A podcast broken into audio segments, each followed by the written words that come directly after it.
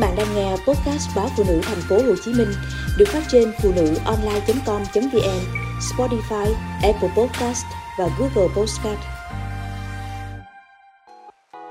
Đợt nắng nóng kỷ lục lên đến 45 độ thiêu đốt các nước châu Á.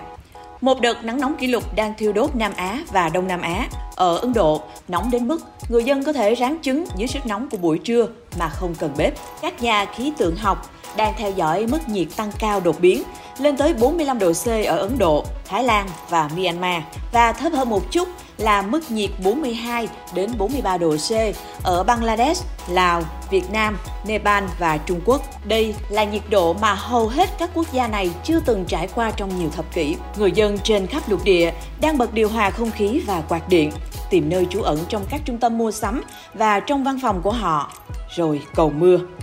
Các nhà khoa học cho biết đây mới chỉ là khởi đầu của một đợt khô hạn kéo dài, có thể sẽ trở nên trầm trọng hơn do hiện tượng thời tiết El Niño được dự báo sẽ tấn công khu vực vào cuối năm 2023.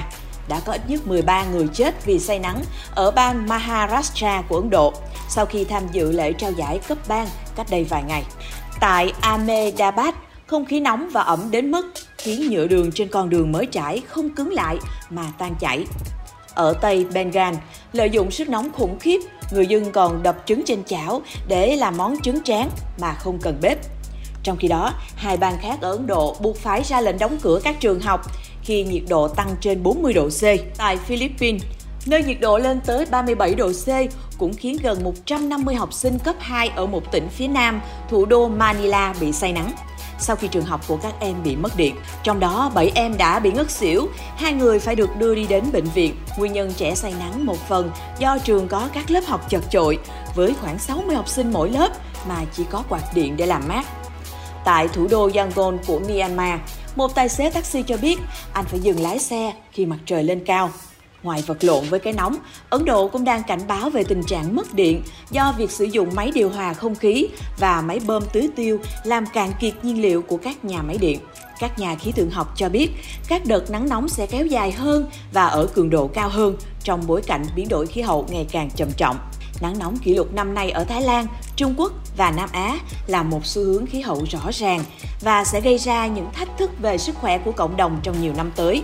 Đáng chú ý, tác động đối với nhóm dân số dễ bị tổn thương sẽ rất nghiêm trọng, nhất là nhóm người nghèo, đối tượng không được tiếp cận với hệ thống làm mát hoặc nơi trú ẩn thích hợp. Trung Quốc cũng chứng kiến sự gián đoạn lớn đối với sản xuất công nghiệp trong những năm gần đây vì thời tiết khắc nghiệt. El Niño có khả năng làm cho mọi thứ tồi tệ hơn trong những năm tới.